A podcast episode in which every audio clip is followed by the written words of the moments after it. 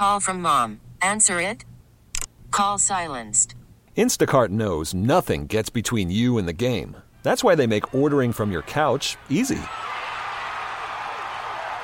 Stock up today and get all your groceries for the week delivered in as fast as 30 minutes without missing a minute of the game. You have 47 new voicemails. Download the app to get free delivery on your first three orders while supplies last. Minimum $10 per order. Additional terms apply. It is 608, almost 609 here on a Saturday evening. It is steamy 94 degrees here uh, after 6 o'clock. That is pretty amazing, folks. Obviously, for the, anybody who was outside today, you felt it. And I was actually outside at a pretty unique event pulling together. I took part in a tug of war across the Mississippi River. It was all a fundraiser that WCCO Television has been p- putting on, and certainly if you watch WCCO TV, you've seen you know some of the ads, some of the stories about it to raise money for Fraser, which is an organization. It's the leading uh, provider of autism services in the state of Minnesota.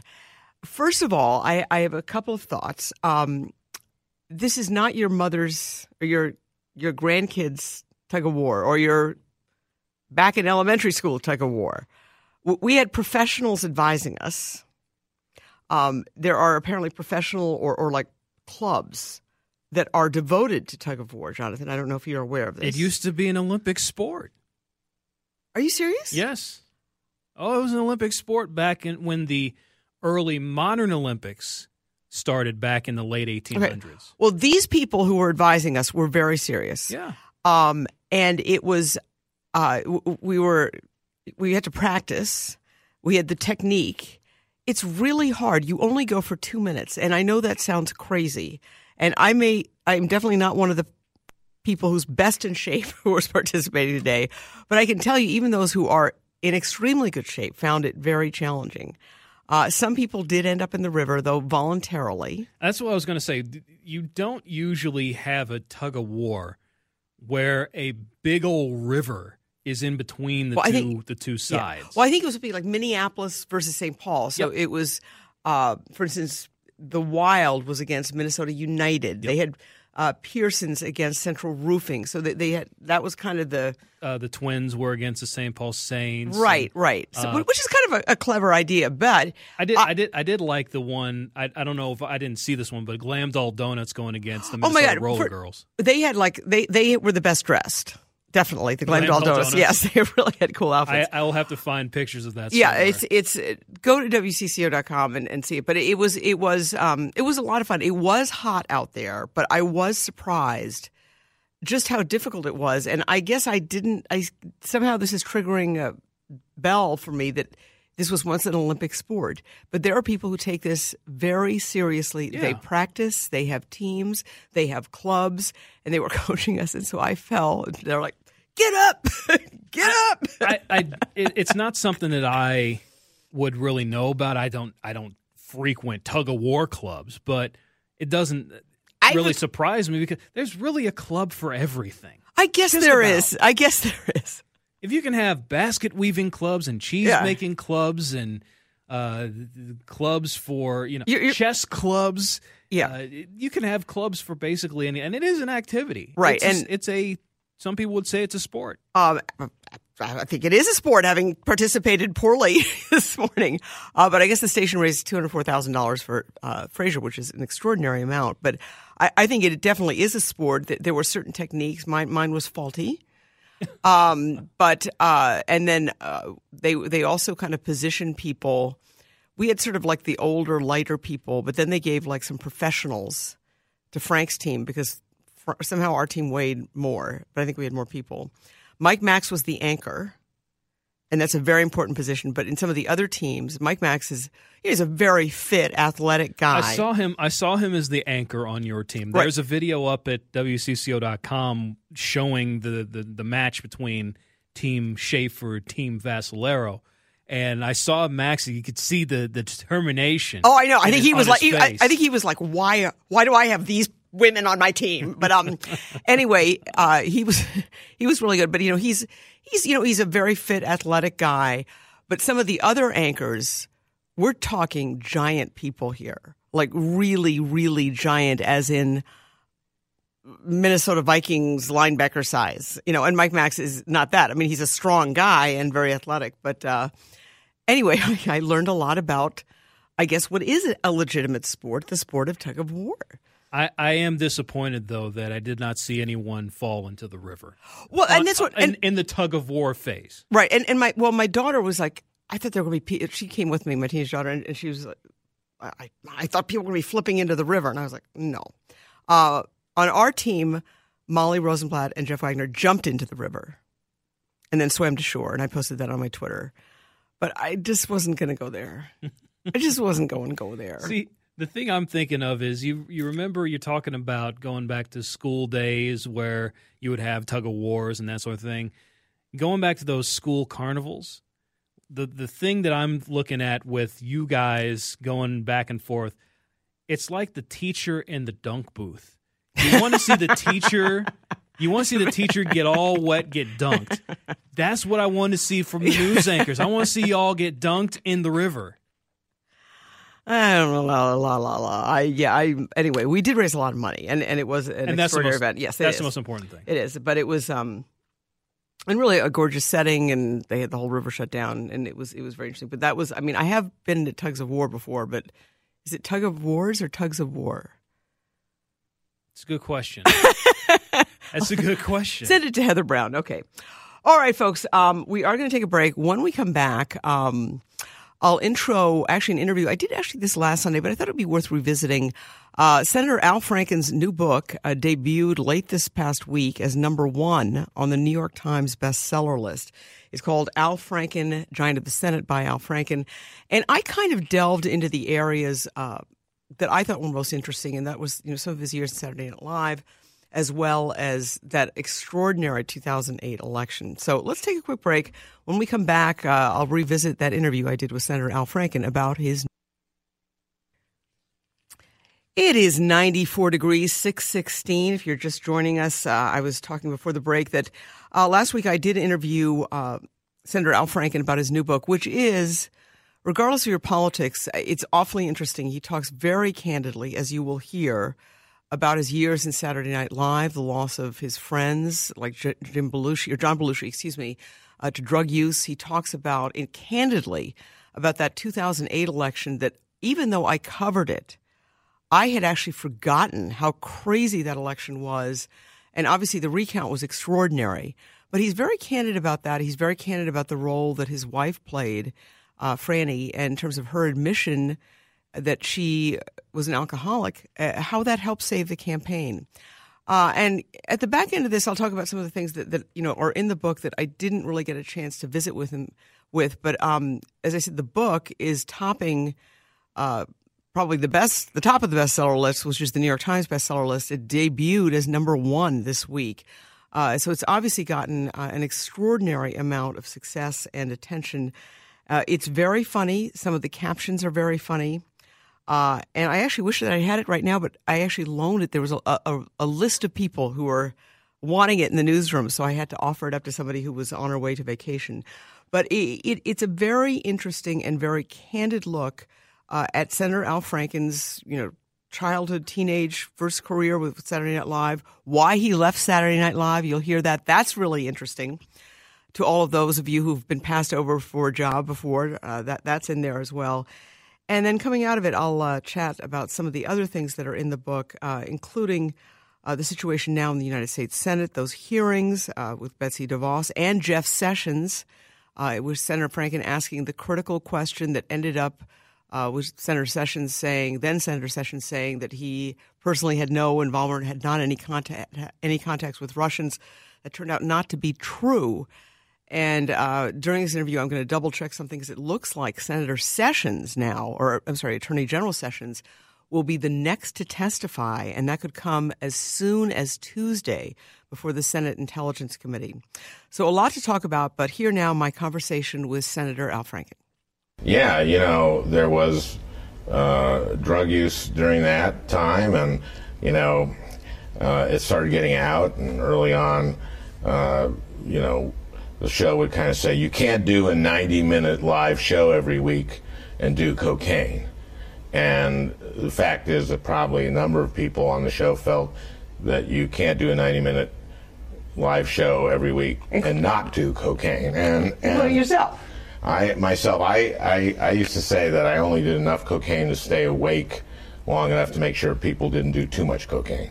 But it, it, it obviously, when Belushi died, that was a wake up call. And Farley, uh, years later, uh, was someone who must have gone to 11, 12 rehabs and was the, the sweetest guy. And he, he ultimately um, uh, died of basically a whole combination of things. But no, it's very tragic. And, and Stuart Smalley, my character, who was about recovery, and he was a codependent. He, he was, as was I. And I had my, my partner, Tom Davis. I write about his, his use. And you wrote a very moving blog post about Franny's ad during our And we want to get to that too, but I do want to ask you one more question about Saturday Night Live. I didn't know, and it, it served as a source of inspiration here uh, amongst us newsies who've all gotten passed over for key jobs. That the reason you left Saturday Night Live is you didn't get the weekend anchor update job. Yeah, and I, What, what if you'd gotten that job? Would you be sitting here today? I, I don't know. I mean, I, I uh, did 15 seasons on the show, and Kevin Nealon was going to leave the, the job, and I kind of felt, you know, I had done a lot of the political stuff on the show. But ultimately, I think they made the right decision. They went with Norm MacDonald, and I had, by then, shown that I was kind of a progressive. And I don't think that the sh- uh, the ethic of the show was not to have a political bias.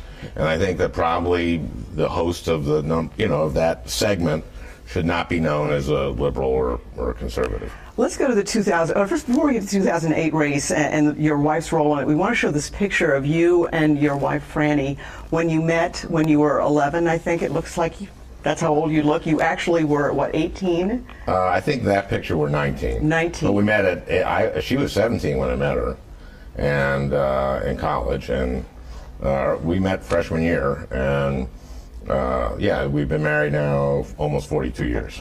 Uh, Many of them, many of them happy. Many, I had forgotten how, how brutal that 2008 race was with all that went on.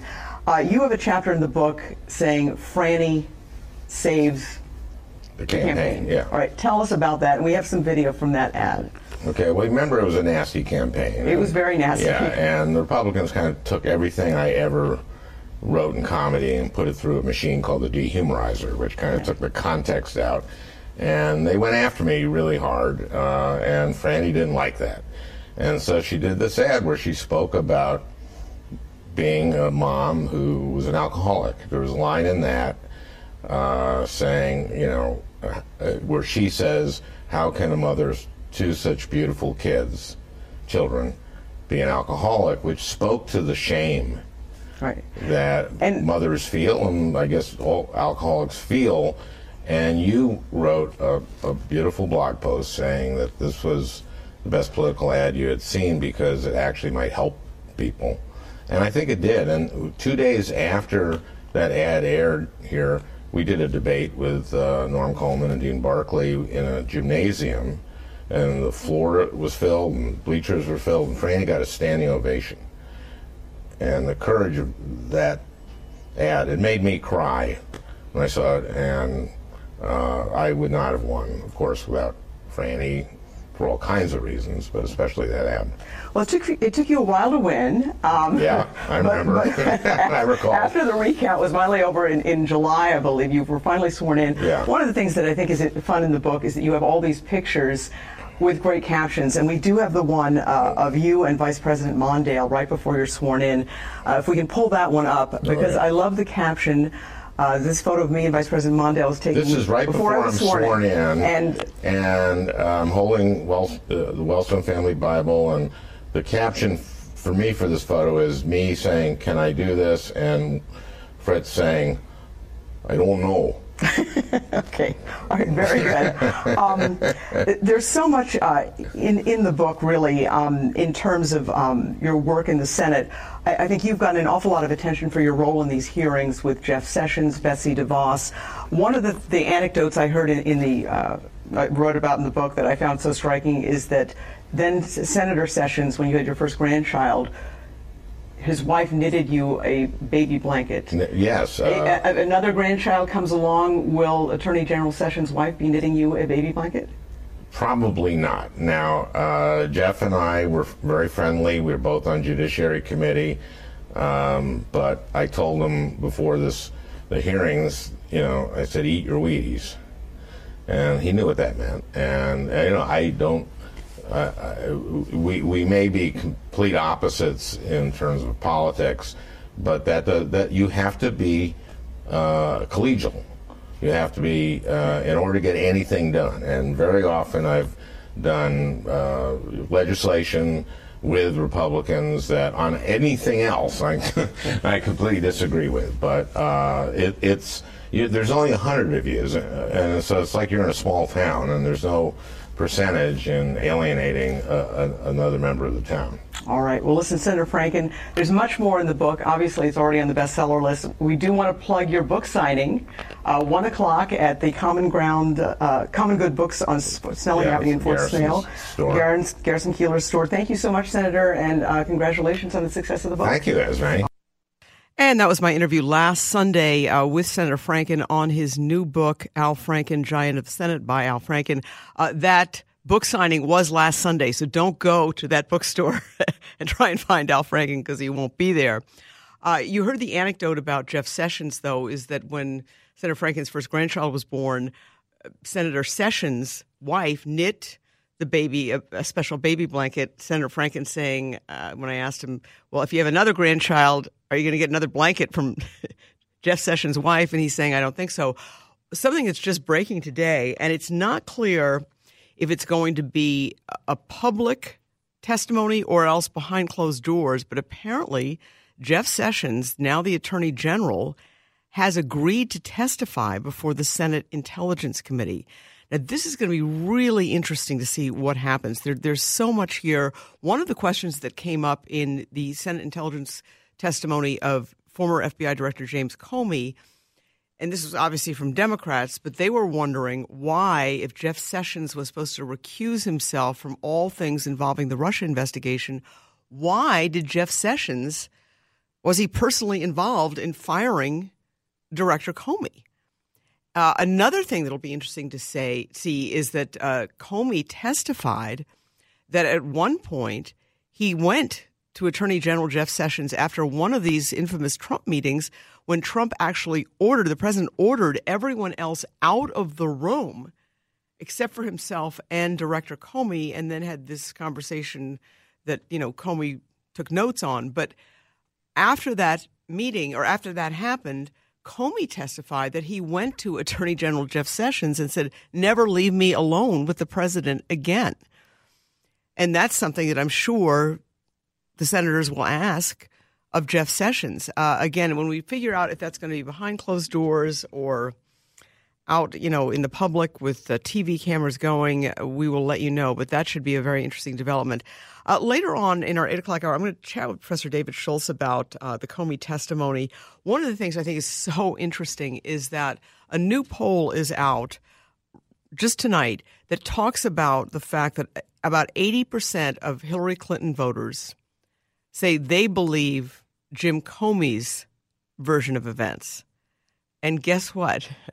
Just about 80% of Donald Trump voters believe Donald Trump's, the president's version of events. So I, I, just find that fascinating that there's that much of a divide and that much, or continued divide.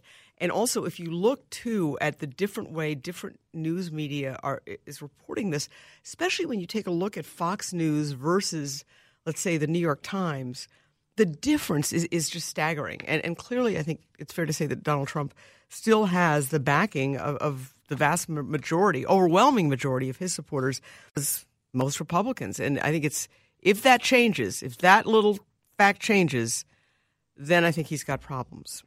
Well, listen, folks, uh, on this steamy evening, we are going to visit uh, coming up in our next half hour with Joe Kimball. He's a longtime Twin Cities reporter, worked for the Star Tribune for years, and is really the uh, the expert on the Congdon Mansion murders. This is the 40th anniversary coming up this June, later this month, uh, of the murders at Glensheen. And Joe Kimball, I've talked to him before about this subject. I've, I've been going over his book again, which is still uh, available for purchase. It's called Joe Kimball's Secrets of the Congdon Mansion. Uh, we're going to talk to him because I think a lot of people, first of all, I think there's a lot of fascination with, with those murders, even though they were so long ago. But also, I think a lot of people actually go to the North Shore. Uh, it's probably nicer in the North Shore today than it is right here. It's probably a little cooler, but a lot of people go there and they go and visit this historic mansion. And one of the things Joe writes about is that when you go go to this mansion, which is so famous for these murders, the tour guides don't really kind of focus on the murders. They they they more focus on the architecture, which is certainly significant, and perhaps the history of the family. But uh, anyway, it's, it's, a fascinating story, and it's one of the um, really most interesting crime stories in, in recent Minnesota history. So, coming up, we will chat with Joe Kimball, the author of Secrets of the Congdon Mansion.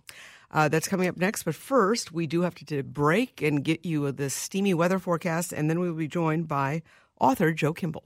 Welcome to Play It, a new podcast network featuring radio and TV personalities talking business, sports, tech, entertainment, and more. Play it at play.it.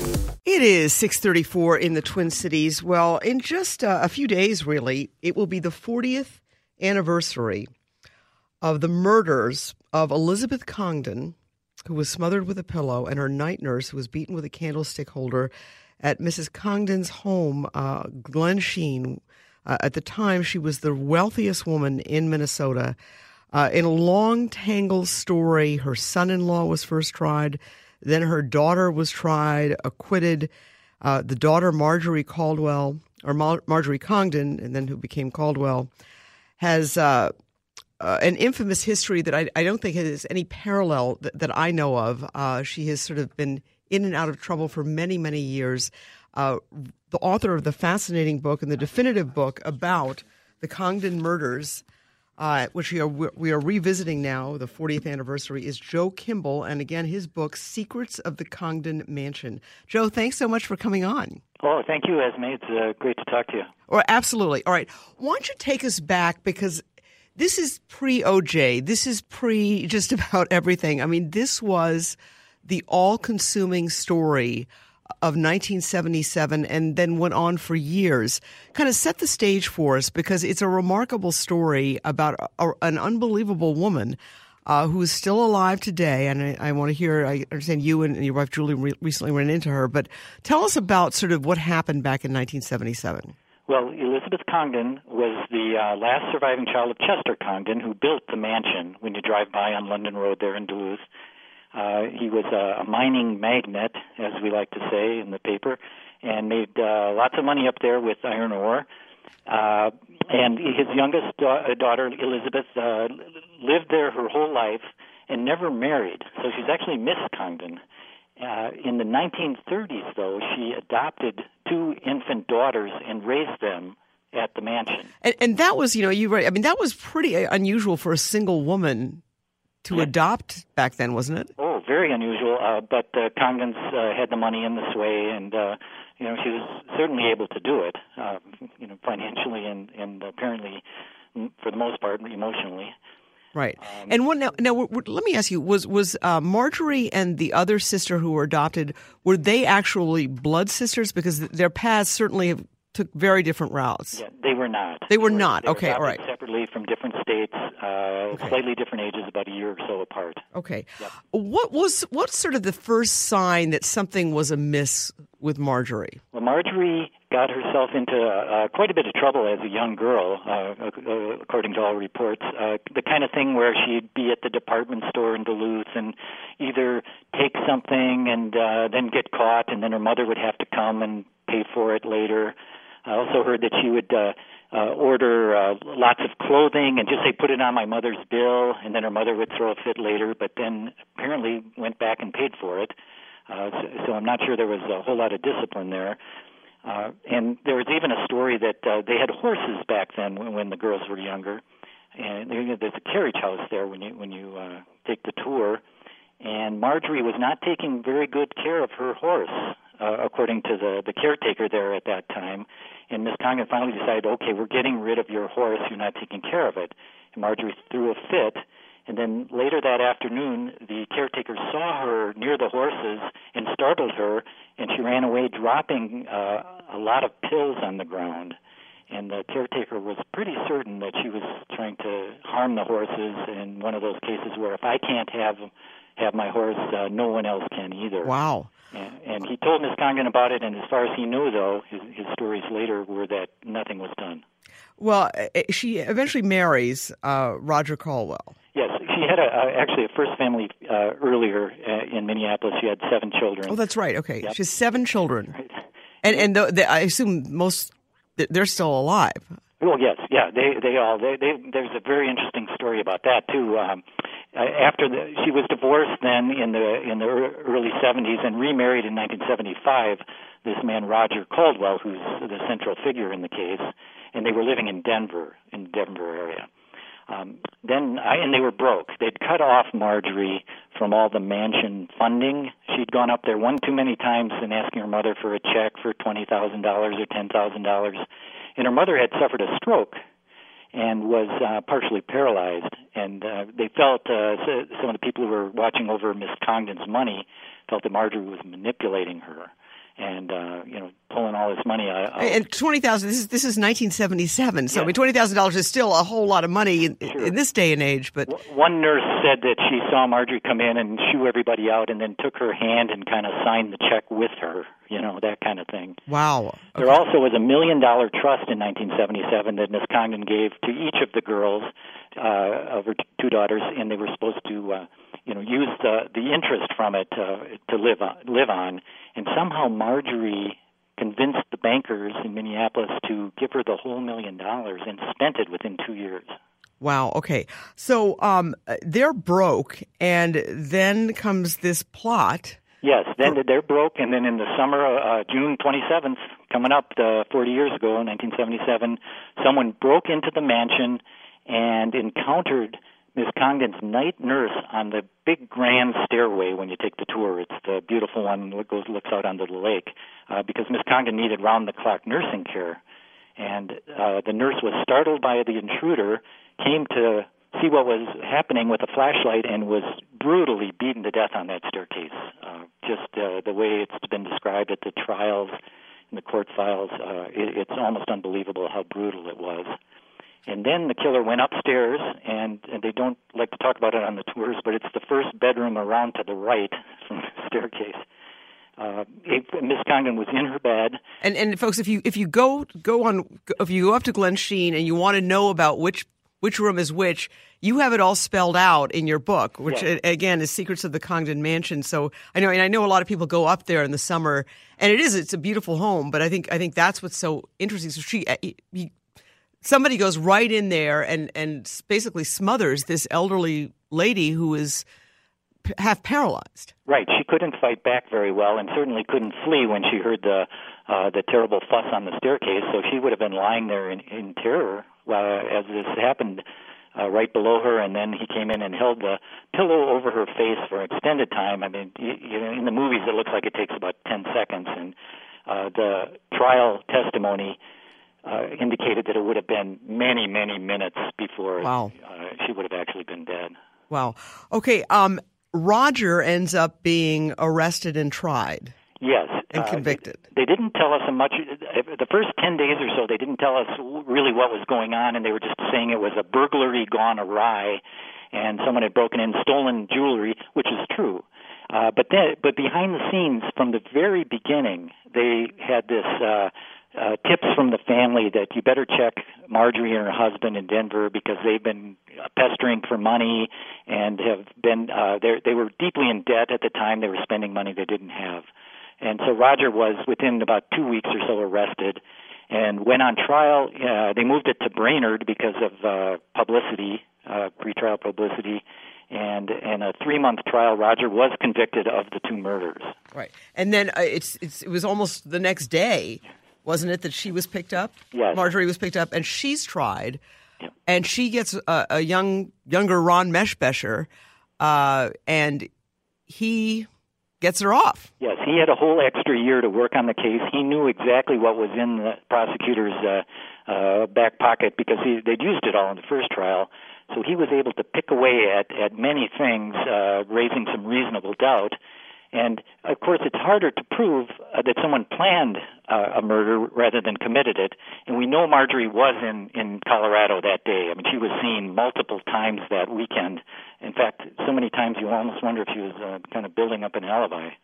Right, and then um, so she gets acquitted. So then Roger's case is reopened, and he ends up sort of doing a plea deal because he's been in prison for a few years, and he pleads to what, second degree murder.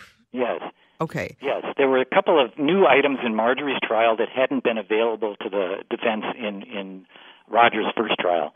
The Minnesota Supreme Court ruled that those things were significant enough, and I beg to disagree with them. I think both of uh, both of the two new items were were not really valid evidence, but they agreed that it, Roger deserved a second trial.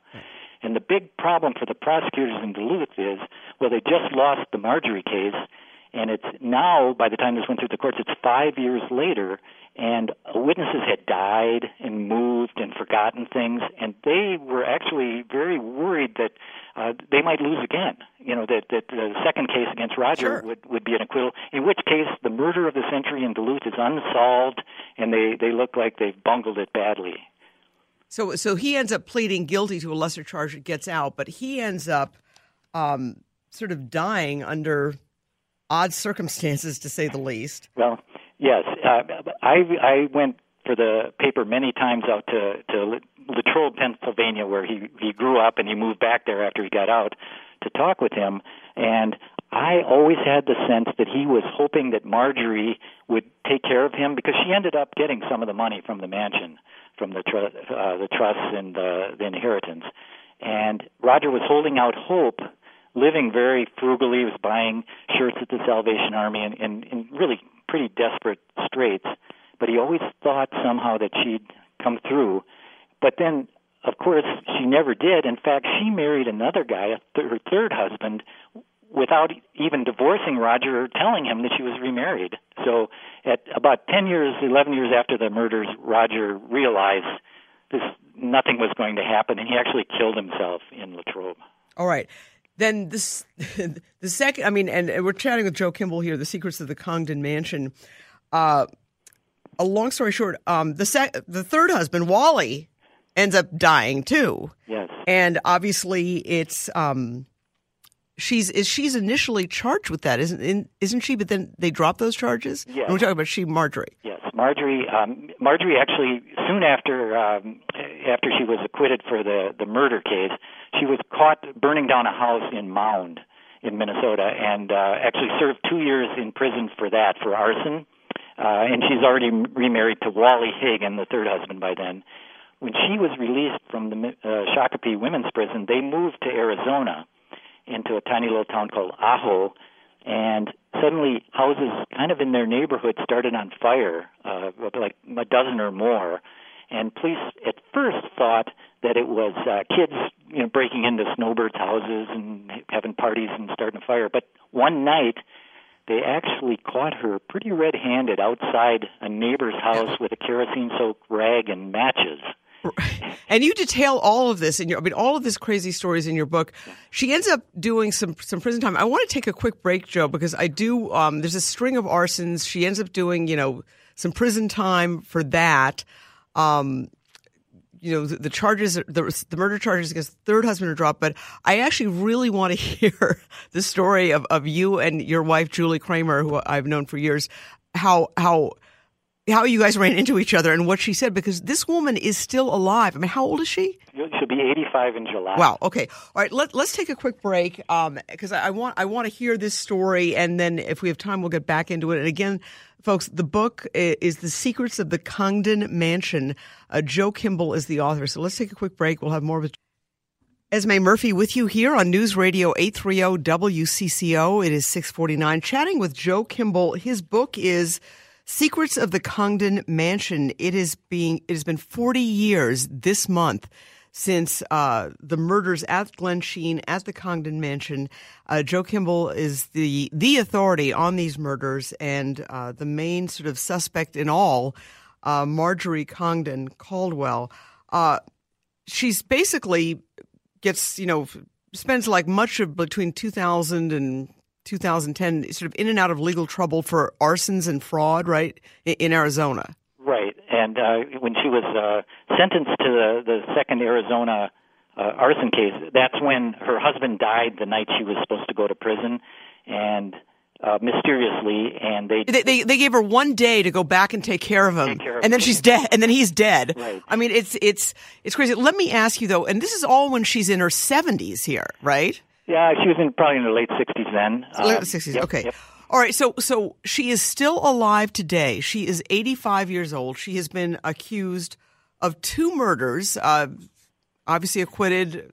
Charges were dropped. Many other crimes, arsons, all kinds of things. You and your wife Julie Kramer run into her. Yes, I, I after she got out uh, of prison, she moved to Tucson, and I kept track, and uh, you know was always hoping she'd uh, want to do some interviews, and she never never did. Well, we were Julie and I were down there uh, doing some book stuff, and uh, we found some people who knew her, and, and they invited us to dinner and told us some good, you know, fascinating Marjorie stories. And they mentioned that every morning she likes to walk her dog in this dog uh, off-leash park, a, a big dog, uh, like a Rottweiler. And so we thought, well, let's let's just swing by there the next morning.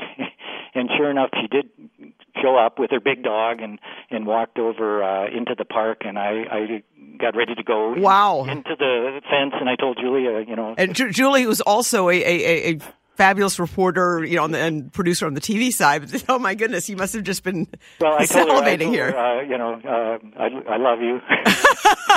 uh, and then she set me up with my with my phone, you know, on a video thing, just so I could walk over there.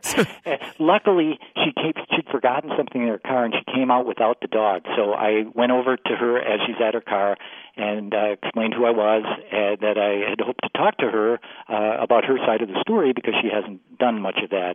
And she looked at me evilly and said, I know who you are. You've been stalking me for years. and I said, Well, I, I don't I haven't even seen you since your parole hearing in, you know, two thousand four, but uh, I'm sorry you feel that way and she said, If you don't get out of here now I'm gonna call the police. Of course, this is a public, Public park. par- parking lot and and uh, you know, what are you gonna do, argue with her and plus she had the dog. Wow. And when was this? Uh, this was uh, not this past summer, but the one be- uh, winter, but the one before. Yep. And she's still there. She just bought a new house down there. Uh, kind of keep track of the uh, uh, of all her movements. Uh, people call me once in a while from down there and say, "Marjorie just joined our church." This Marjorie um, Hagen, and we Googled her, and we, and we see you've written a lot about her. Right. Well, you know, I've got, and I think I've told you this before that that my husband, um, when he first moved to Minnesota, lived in in an apartment um, and, and worked. He lived in an apartment in York Plaza in Edina, and then he also worked in a store. And Ron Meshbesher's si- uh, sister uh, owned the store next to theirs, uh, next to my husband's family, and so he would see Marjorie, and this is sort of older teen, um, and and he would have dinner occasionally there with his family and he, you know he didn't know the whole backstory and sort of later found it out but he said she could be absolutely charming Yes, that's Ah. the key thing. I think when people first meet her, the uh, dozens of people have told me, you know, she seems so nice and she's bubbly, effervescent. But it's after after a while, usually a few months, when she starts uh, reneging on promises and uh, kind of backstabbing and that, that and, people and people end up dead yeah, right. and you know, all these years later, uh, people really seem to care about the case, and and there's a couple of reasons. One is they do the tours. you know, it's uh, people are going through there. You know, uh, tens of thousands every summer, and lots of them really heard about the case, want to know more about it. It's such a Agatha Christie type. You know, yeah and, and and of course this was way before the internet so so this is i mean your, your book is it where can people get your book joe Well, you know, for about 10 years, uh, the, the mansion loosened up about 10 years ago and started selling my book in their gift shop. Uh, they decided that, it, that uh, they'd rather have me tell people about the murders than, than being asked about it themselves. But this year, they just uh, went back on that and pulled the book and banned it from sale. You can still take it there because they want to focus on the legacy of the Congdon family and the architecture of the house and the gardens and things. Uh, and I think that's a big mistake for a couple of reasons. One is I think lots of people do have this interest, and also they were making the money instead of Barnes and Noble when they were selling it. And the university has now their tuition raises. There's all this concern about it, and you know they weren't making. That's right, because it's the University of Min- Yeah, University so, of Minnesota okay. Duluth owns it. So, so can can people buy your book at Barnes and Noble? Yes, yes, and Okay. uh, the the gift shops around town, and there's some at Tobies on the way. Oh, Tobies. Yeah, uh, Pick up a sweet roll, one of the Right, giant right. caramel. And, and grab the book on the way up there, and you can uh, kind of look at the map uh, between Hinckley and the Duluth, and and you'll know right where to go, right where to Okay. look. Well, I just I think that there's so much interest in, in, in the true crime genre, and, and this this is really the account of it. Uh, and I do think that a lot of people love to go to the North Shore. Why not? It's it's one of the great treasures of our state, and and obviously this mansion is gorgeous. But but to only tell one side and focus on the architecture and the gardens is yeah. certainly um, leaving out an awful lot of this amazingly bizarre story. So she lives down in Arizona. Um, fascinating stuff. Joe Kimball, thank you so much. Uh, and again, Joe's book, Secrets of the Congdon Mansion. We certainly appreciate your time this evening. Thanks, Esme. Okay, absolutely. Great book, interesting stuff. Keep it here. You're listening to News Radio 830 WCCO.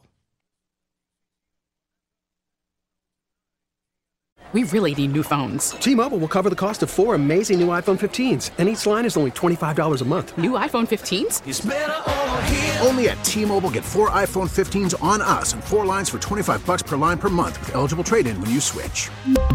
Minimum of four lines for $25 per line per month with auto pay discount using debit or bank account. $5 more per line without auto pay, plus taxes and fees. Phone fee at 24 monthly bill credits for all well qualified customers. Contact us before canceling account to continue bill credits or credit stop and balance on required finance agreement due. $35 per line connection charge apply. Ctmobile.com.